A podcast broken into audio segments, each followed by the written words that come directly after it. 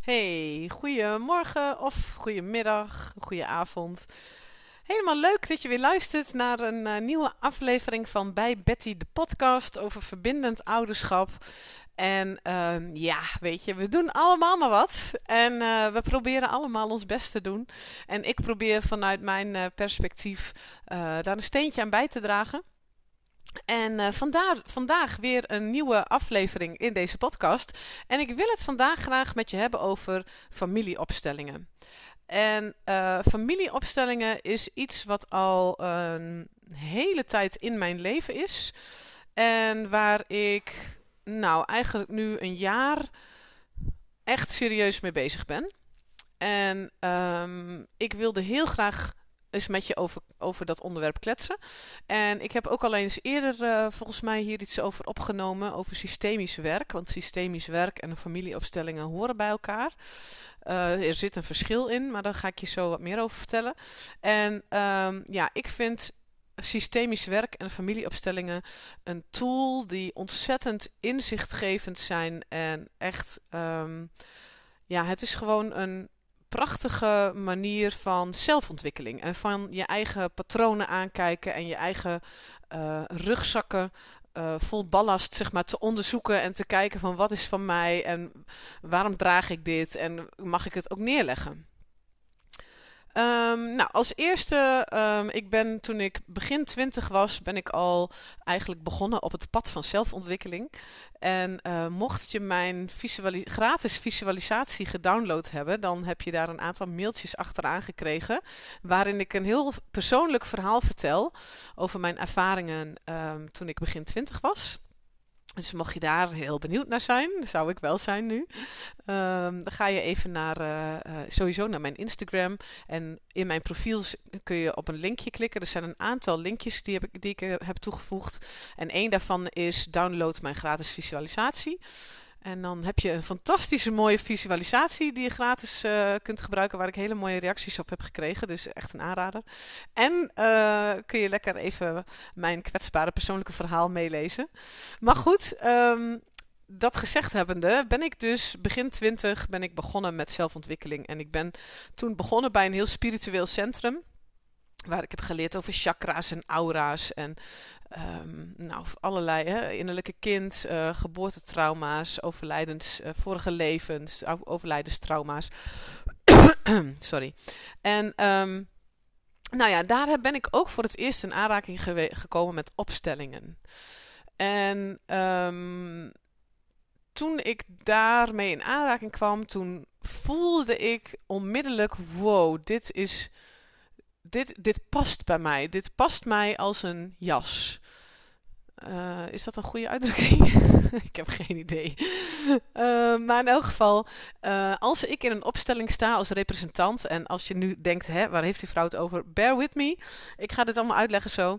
Um, dan, dan, dan, voel ik, dan voel ik gewoon. Um, dan, dan, dan weet ik zoveel en dan kan ik zoveel voelen en dan komt er zoveel kennis tot mij. En uh, dat klopt elke keer. En dat blijft gewoon echt magic. En toen ik begin twintig was, um, heb ik dus opstellingen ervaren die ik, hè, waarbij ik een vraag had en waarbij ik dus de opstelling aanschouwde. En ik heb ook heel vaak ben ik representant geweest. En ik ga dus zo meteen uitleggen wat dat is. En um, uh, nou, dat, dat heb ik dus al heel veel meegemaakt. Toen heb ik daar, ben ik daar ook een tijdje mee gestopt. Um, of nou ja, ik was klaar bij dat centrum, zeg maar. En ik, ik, ik, ik heb daarna niet direct iets opgezocht waar ik dat kon blijven doen. Uh, maar toen, een aantal jaren later, ben ik dus de kindercoachopleiding gaan doen. En daar kwam dat weer terug. Familieopstellingen en systemisch werk. toen kon ik ook voelen van wauw, dit is echt heel gaaf en bijzonder. Maar ik voelde me nog niet echt klaar ervoor om daar echt nog meer de diepte over in te gaan. Dus ik ben gewoon eerst met mijn praktijk gestart. Ik heb uh, veel sessies uh, gedaan onderhand en ik ben mezelf blijven ontwikkelen. Nou, als je me al wat langer volgt, dan weet je bijvoorbeeld hè, dat ik Nine Star Key Coach ben en de routekaarten uh, maak. En dat ik ook um, healingen geef, dat ik met EFT werk. En nou ja, goed, weet je. Um, zo blijf, ben ik mezelf altijd blijven ontwikkelen. En vorig jaar, nou in het najaar, um, denk ik, ja, vorig jaar, nou ja, toen wist ik, oké, ik ga het is nu de tijd om echt met dat systemisch werk de diepte in te gaan. Toen ben ik in januari gestart met de training Systemisch Coachen. Die vond ik zo fantastisch dat ik door ben gegaan met de jaaropleiding Systemische Heelkunde. Nou, daar zit ik nu middenin. Echt fantastisch. En um, ik ben dus ondertussen het systemisch werk steeds meer in mijn praktijk gaan integreren. En um, nou, laat ik dan eerst even wat meer vertellen over wat is dan systemisch werk en wat is dan familieopstellingen.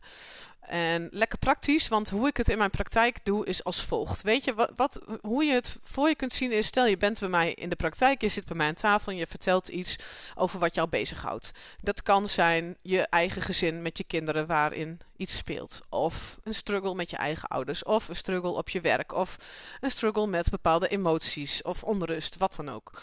Wat ik dan bijvoorbeeld doe, is ik heb een hele grote bak. En er zit van alles in. Allemaal spulletjes.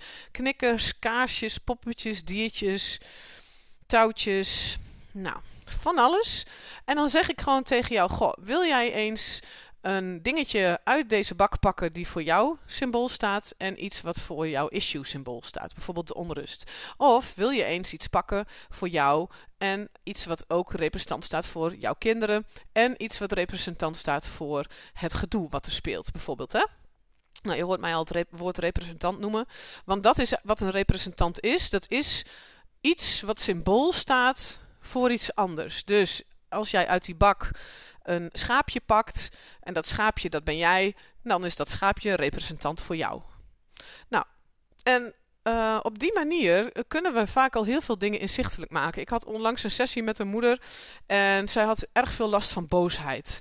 En um, nou, ze had voor zichzelf een diertje gepakt. Ik weet niet, een panda geloof ik. En uh, voor haar kinderen had ze wat gepakt. En toen zei ik, nou wil je dan nu eens wat voor die boosheid pakken? En toen pakte ze een enorme olifant. Nou, en toen gingen we daar gewoon eens over praten. Van, hey, die, die panda en die olifant, hoe, staan die in verhouding? Want toen zei ze zelf ook, ja, die olifant die is zo groot, die, die neemt die panda af en toe gewoon over, weet je wel. En nou, toen hadden we daar een heel mooi gesprek over en toen konden we mooie linkjes leggen en kwam zij tot realisaties. Want toen zei ik van, goh, waar is die boosheid dan aan gekoppeld? Kun je eens wat pakken uit de bak uh, wat verbonden is met die boosheid. En toen pakte ze iets anders en dan legden we een touwtje neer tussen die twee dingen. En toen zei ik, goh, wat is hier dan aan gekoppeld? En toen werd ze emotioneel, want toen vertelde ze over haar jeugd en dat daar iets in was gebeurd. En dat die boosheid eigenlijk dat, die pijn maskeert. En nou, er was een prachtig gesprek, een prachtige sessie waarin we echt de diepte in konden. En, wat, en waarmee alleen maar met een paar poppetjes, een paar diertjes, die dan representant zijn voor iets. En um, wat ook wel grappig is, is dat mensen dan soms ook, zeg maar, bijvoorbeeld uh, een panda pakken, want een panda is zo schattig. Dus daarom, hè, die link leg ik niet eens. Van, goh, waarom pak jij een panda voor je kind? Of waarom pak jij een schaapje? Of waarom pak jij een olifant? Dat hoeft niet per se. Maar nou, dat mag wel, maar het gaat mij er meer ook om. Bijvoorbeeld, hè, als jij je gezin neerzet, goh, uh, wat is de afstand tussen jullie? Um, wie horen er hier bij elkaar? Welke kant, wie kijkt welke kant op? Nou, zo kun je met poppetjes in een één op één setting, hè, dus gewoon in een sessie, jij en ik, kunnen we eigenlijk het systemisch werk al gebruiken. Want dat met die poppetjes werken, dat valt eigenlijk al onder systemisch werk. Nou heb ik al eens eerder een podcast over opgenomen over dat er een aantal basisprincipes zijn binnen systemisch werk. Want het systemisch werk heet zo omdat wij... Um, omdat nou, de grondlegger van systemisch werk, dat is Bert Hellinger, is ondertussen overleden heeft ook een aantal boeken geschreven. Dus mocht je daar um, geïnteresseerd zijn, interessant om eens te bekijken. Ook Hielke Bonnema is uh, interessant. Jan-Jaap Stam. En zijn vrouw, Bibi Schreuder, hebben ook mooie boeken geschreven over systemisch werk. Um, maar goed, um, systemisch werk heeft in de basis drie principes. Het gaat er namelijk van uit dat wij in systemen leven jouw gezin van herkomst, dus jouw vader en moeder en jij en je eventuele broers, zussen, broertjes, zusjes, zijn een systeem. Jouw ouders komen allebei ook uit een systeem.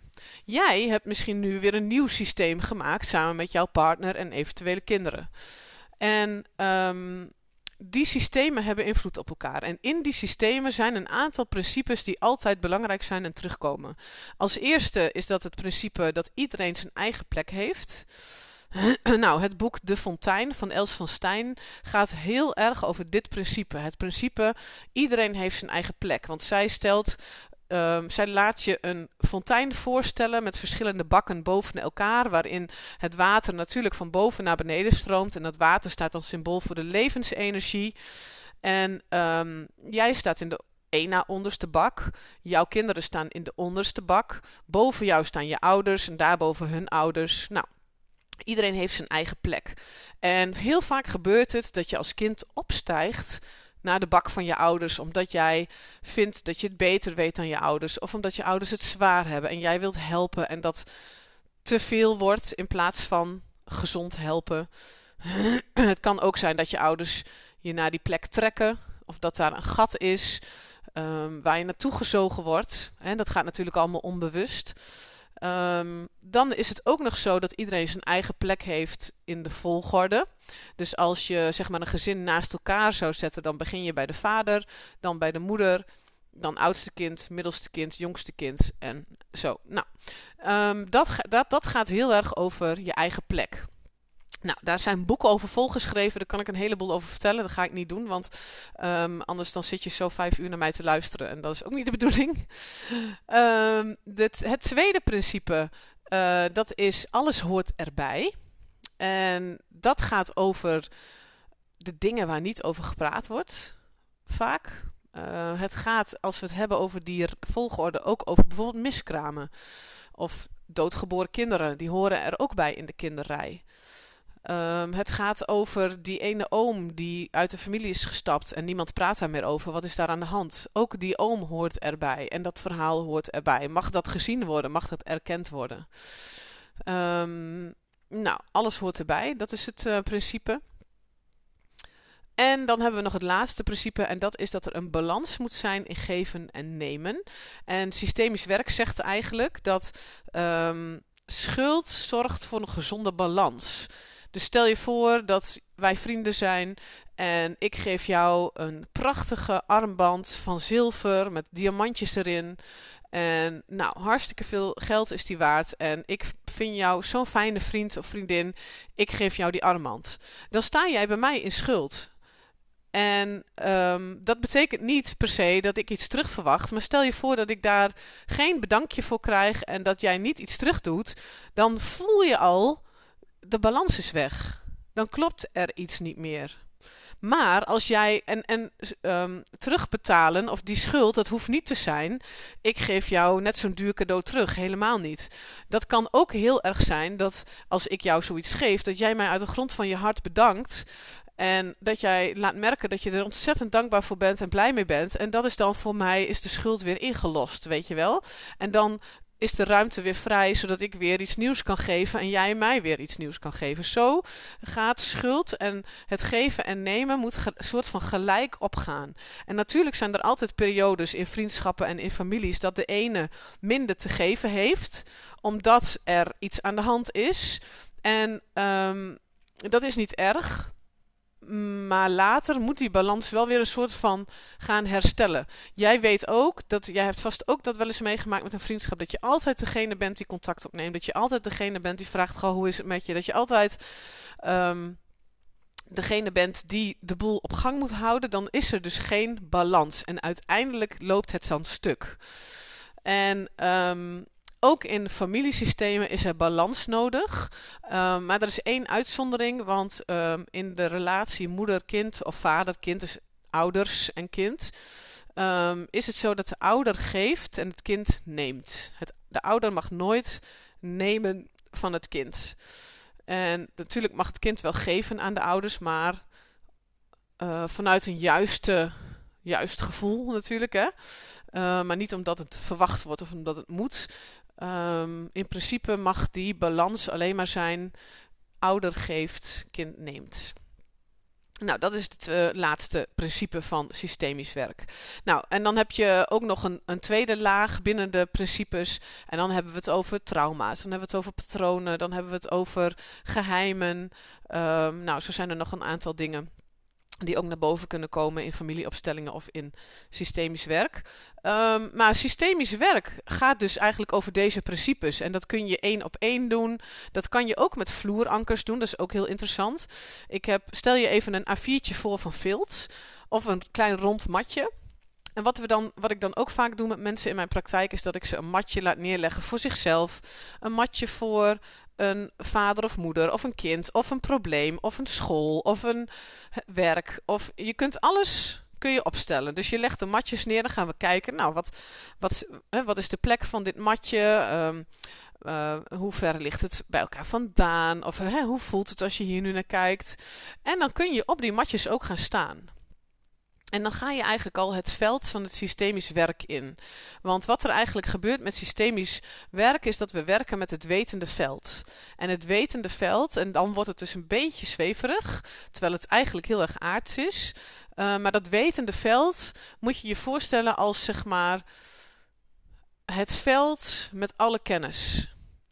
En als je op een matje gaat staan, die representant staat dus voor werk of voor jouw moeder of voor hè, iets, dan maak je contact met die energie en komen er af en toe inzichten in jou. Dan komen er gevoelens in jou. Dan voelt je lijf hoe het is om in contact te zijn met die energie. En dan kan je voelen: oké, ik ben ontzettend bezig met overleven. Of uh, ik voel helemaal niks als ik naar jou kijk. Of, nou ja, weet ik veel. Dan, dan, dan komen er gewoon dingen in je op waarvan je weet: hé, hey, dit is niet van mij, maar dit is van de energie van datgene waar ik nu op sta. En um, dan ga ik even een stapje verder, want dan kom ik bij de opstellingen.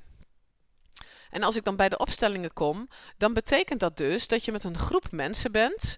En dat jij, stel je voor dat jij een vraag stelt. Dat jij zegt, hè, ik ben degene die de avond leidt. Ik ben de opsteller. Jij komt bij mij zitten en jij zegt, ik heb een issue met boosheid. Ik heb een issue met onrust. Of uh, binnen mijn gezin uh, maken we de hele tijd ruzie of snappen we elkaar niet. I don't know. Iets van een hulpvraag. Hè? Iets waarvan jij zegt, nou, het is zo'n gedoe, ik kom er niet uit. En dan gaan we daar even over praten. Dan zijn er dus ook een aantal andere mensen bij. Wij luisteren dan naar jou. Ik stel je wat vragen. En dan gaan we een soort van interactieve kaart opstellen van jouw verhaal. Ik ga meestal niet diep in op het verhaal, omdat ik niet wil verzanden in, um, in die verhalen. Hè? Want dat, soms zijn die verhalen heel uitgebreid met veel details. En een opstelling laat eigenlijk gewoon de kern zien. En om daar niet aan voorbij te gaan, gaan we niet te lang in gesprek. Maar dan gaan we dus gewoon zeggen: Oké, wil jij eens representant staan voor mijn vader? Wil jij representant zijn voor mijn moeder? Wil jij representant staan voor mij? Dan staan er drie mensen ergens op de vloer, op de plek waar we dan hebben afgesproken van oké, dit stuk kunnen we gebruiken. Die mensen zijn representant voor jou. Nou, ik heb dit dus ook onlangs in mijn praktijk gedaan met mijn vriendinnen. En onmiddellijk, zij waren allemaal ook van, nou ja, kan ik dat wel? En ik weet het niet, en spannend. En nou, de eerste opstelling ging gelijk, uh, nou, precies zo van, wil jij mijn vader even zijn, wil jij mijn moeder even zijn, wil jij mij even zijn? En ze gingen ergens staan en, nou, um, dochter ging staan. Vader ging staan, moeder wilde naast vader staan. Vader zei gelijk, oh, dit voelt niet fijn, ik, ik wil toch hier staan. Verplaatste dus. Moeder ging weer naast vader staan. Vader weer, ah, nee, ik ga toch ergens anders staan. Dus ik ging aan mijn vriendin vragen van, goh, als je hier nou naar kijkt, wat, wat vind je hier dan van? Nou, zegt ze, dit is precies de relatie tussen mijn ouders. Want mijn vader wil gewoon zijn eigen ding doen. En mijn moeder die wil graag dingen samen met hem doen en hem overal bij betrekken. En hij wil dat helemaal niet. En hij volgt gewoon zijn eigen kop. En hij, ja, hij trekt zich weinig aan van mijn moeder. En dat zie ik precies nu gebeuren. Nou, en dat, dat mijn vriendinnen, die dus representant waren voor die vader en moeder, kijk, die kennen die ouders natuurlijk heus wel een beetje, maar die wisten dit natuurlijk niet. En die hadden ook niet van tevoren bedacht of afgesproken. Ik ga zo staan en ik loop dan weg en dan. Nee, dat gebeurt gewoon. Dat, dat gevoel, dat, dat voel je gewoon. En nou, toen gingen we dus uh, verder de opstelling in. En ga, ik ga dan. Hoe, hoe dat dan gaat is. Ik ga dus eerst met degene die de vraag stelt. Ga ik even kletsen. Van goh, hè, wat vind je er nou van? Als je er zo naar kijkt. Zitten we in de goede film? Herken je dit? Dan ga ik naar de representanten. Van hey, vader, hoe is het om hier te staan? Hoe is het met je? Nou, en dan, en dan krijg ik reacties bijvoorbeeld van, oh, mijn benen zitten echt aan de grond genageld, of ik heb hartkloppingen, of ik heb zere schouders, of wat. En dan weten we allemaal, dat is niet mijn hartklopping. Dat is niet, zijn niet mijn zere schouders. Want ik had net geen zere schouders. Maar nu ik in de vaderrol even gestapt ben, voel ik ineens van alles wat niet van mij is. En dat konden mijn vriendinnen dus ook gelijk heel duidelijk aangeven. En ik zelf voel dat ook altijd heel sterk. Van dit is niet van mij. Dit is van degene die ik uh, nu even ben. En het is niet zo dat dan ineens jij compleet diegene bent geworden en dat jij alles van diegene weet. Nee, maar de kennis die, er komt wel iets van kennis beschikbaar. Want um, ik ga je dan ook vragen van, goh, als je nou naar je dochter kijkt, wat, hè, wat voel je dan? Wat vind je ervan? Oh ja, ik, ik hou echt zoveel van haar, maar ik kan ook wel merken dat ik niet naar haar toe kan, bijvoorbeeld. Nou, word je misschien naar achteren getrokken. Ja, ja, het voelt alsof ik naar achteren word getrokken. Nou, dan leggen we achter jou iets neer of we zetten daar een persoon neer van, goh, hoe is het nu? Oh ja, oh, ik wil me hier eigenlijk wel naar omdraaien bijvoorbeeld. Goh, wat is diegene dan? Ja, dat is mijn eigen moeder. Oké, nou, um, zo kun je dan bijvoorbeeld in een opstelling zien van hé, hey, vader houdt wel veel van zijn dochter, maar hij is te veel bezig met zijn eigen jeugd en zijn eigen geschiedenis dat hij geen ruimte heeft voor zijn dochter. Nou, dochter, wat doet dat dan met jou? Moeder, hoe is het met jou? En zo kun je dus informatie verzamelen bij mensen die even representant staan voor levende personen of voor, voor dingen of voor concepten, zoals liefde of zo, of onrust, gevoelens dus. Sorry. Um, en kun je daar informatie gaan halen. En het is niet dus zo dat diegene die representant staat voor jouw vader bijvoorbeeld in één keer precies weet uh, wat er met hem gebeurt en hoe, hoe hij in het leven staat en, al, en alles, helemaal niet. Maar er komt wel dus een klein beetje informatie beschikbaar. Uh, en ik geloof er altijd in, dat is precies de informatie die waar we nu mee aan het werk kunnen en die we nu kunnen gebruiken. Nou, en dan kan ik samen met jou bepaalde interventies doen of bepaalde acties ondernemen om meer rust te creëren in het systeem. Um, en soms is dat gewoon het aanvaarden van hoe het is. En soms kunnen we daar ook echt iets aan veranderen. Of echt iets aan doen. Dat verschilt enorm per opstelling en dat valt van tevoren nooit te, uh, te voorspellen. En dat maakt het ook zo interessant, vind ik. Um, maar goed, dat is dus hoe opstellingen werken. En eh, je krijgt dus inzicht in jouw systeem, in jouw familiesysteem of in jouw probleem, in jouw hulpvraag. En uh, dan kunnen we daar, um, als dat mogelijk is, afhankelijk van wat we te zien krijgen, kunnen we daar uh, interventies in doen. Maar wat het in elk geval altijd doet, is dat het inzicht oplevert. Dat je dingen gaat snappen, dat je kunt voelen van, oh het ligt dus niet aan mij dat mijn vader mij niet ziet. Of, oh, het ligt dus niet aan mij dat. Ja, het, ik heb nog nooit een opstelling meegemaakt waarin geen inzicht kwam, waarin er geen kwartjes vielen. En niet in elke opstelling is er een oplossing mogelijk, want als jouw vader, hè, zoals in dit voorbeeld, jou niet ziet omdat hij met zijn eigen ouders bezig is, ja, dat, dat kunnen we niet oplossen. Het enige wat we dan kunnen doen is het aanvaarden. En daar hebben we dan ook weer bepaalde oefeningen voor om dat te doen. Wat weer lucht geeft voor jou. En daarom is het dus ook zo waardevol om een opstelling te doen uh, met dus echte representanten erbij. Want als ik dit vertel aan mijn klanten in mijn praktijk, dan vinden ze het spannend. Omdat, er, omdat je dan in een groep bent. En dat snap ik, want je moet misschien wel kwetsbaar je opstellen uh, in een groepje. Maar ik ben natuurlijk nu ook al meer dan anderhalf jaar bezig met mijn vrouwencirkels. En ik werk zelf, uh, ben ik ook veel in groepen met alle opleidingen en trainingen die ik doe. En ik merk gewoon hoe waardevol het juist is om te leren je kwetsbaar op te stellen in een groepje, groep of groepje. En dat het je zoveel kan brengen, dat het je zoveel zelfvertrouwen kan geven, dat het je zoveel inzicht in jezelf kan geven. En dat is dus met deze opstellingen ook zo. Want ehm, kijk, we kunnen natuurlijk met dieren op tafel aan de slag en met poppetjes. We kunnen ook met vloerankers aan de slag. Maar het wetende veld wordt zoveel groter als je dit samen doet. En dus mensen kunt inzetten als representant voor jouw systeem. Dat geeft echt nog zoveel meer inzicht en kennis en, uh, en dus ook rust, uh, rust aan het eind. Dat, dat er gewoon rust komt. Uh, omdat ja, die kennis die gaat gewoon via mensen, komt die tot uiting. En ja, ik vind dat gewoon mega waardevol. En ik heb het nu al zo vaak meegemaakt, want ik heb zoveel opstellingen.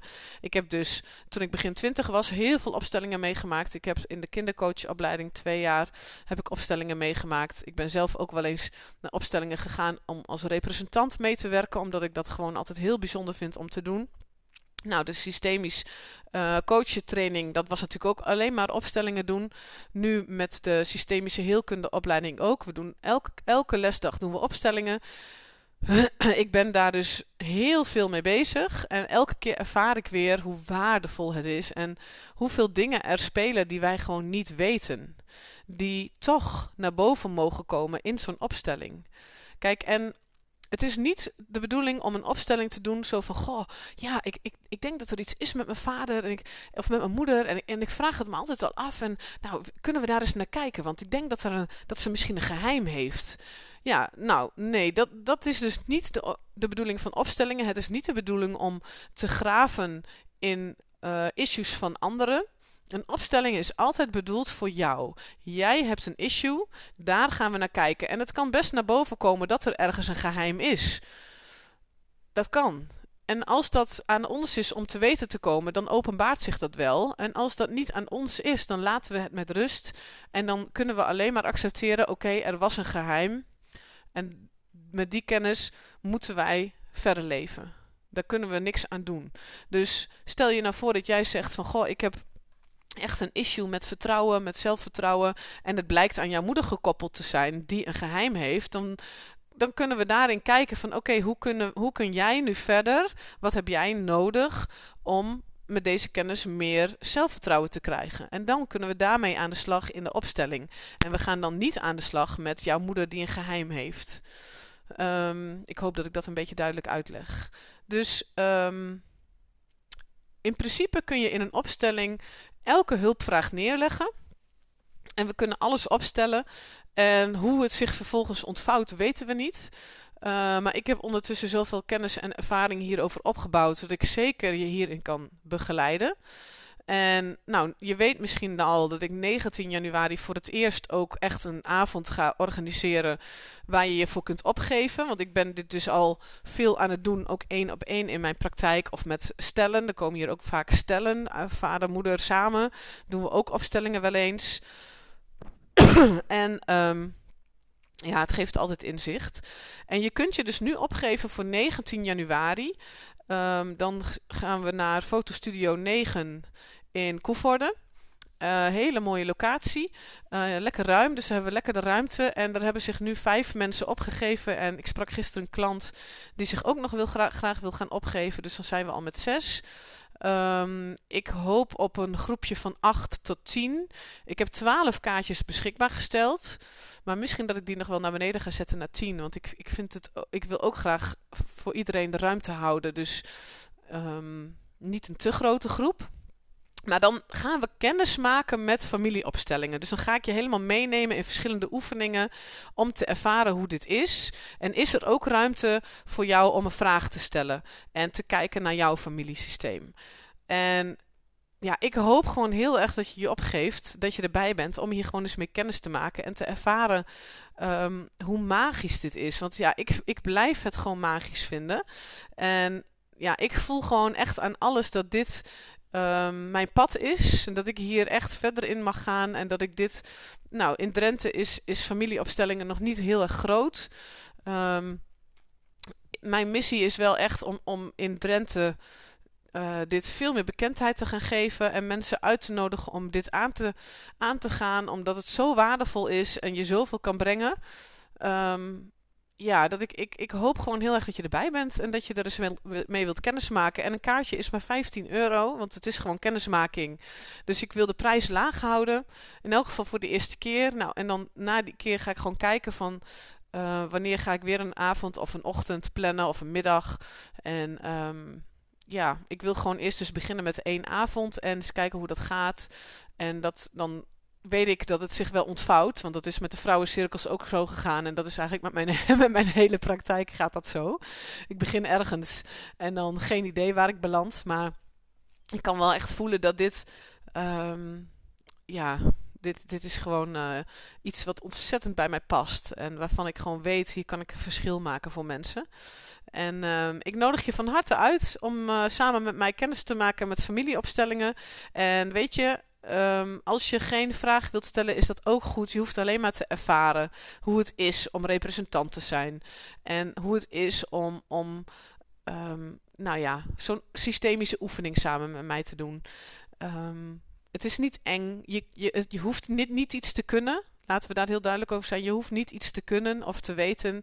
Daarom is het kennismaken.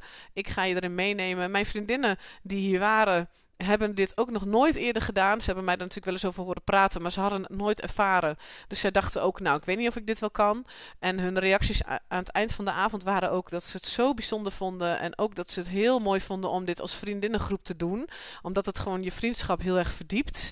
En um, ze konden het allemaal, want iedereen kan dit. Dat is gewoon zo. Je hoeft je daar niet bezorgd over te maken. Dus um, ja, als je naar mijn Instagram gaat, want ik heb nog niet een websitepagina hiervoor gemaakt, die is wel in de maak. Maar op dit moment op 5 december neem ik dit op. uh, is er nog geen websitepagina.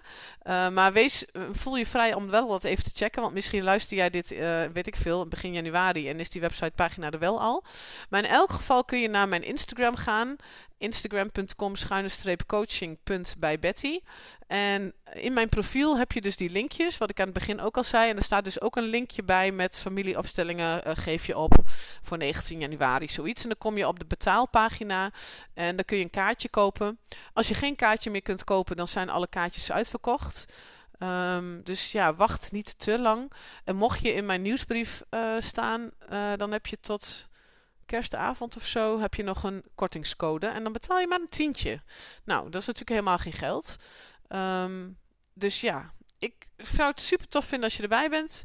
En als je hier nog vragen over hebt, dan laat me dat dan gewoon weten. Mail me dan of uh, stuur me op Instagram een berichtje. Liever niet op Facebook, want Facebook is heel slecht met meldingen geven. En dan krijg ik pas drie weken nadat jij mij een berichtje hebt gestuurd een melding. Heel irritant. En uh, Instagram doet dat beter. Uh, maar mailen is altijd handig. En dan uh, beantwoord ik graag je vragen. nou, nu hoop ik ook dat ik straks eens een keer na twee weken klaar ben met deze verkoudheid. Maar goed, dat is een heel ander onderwerp.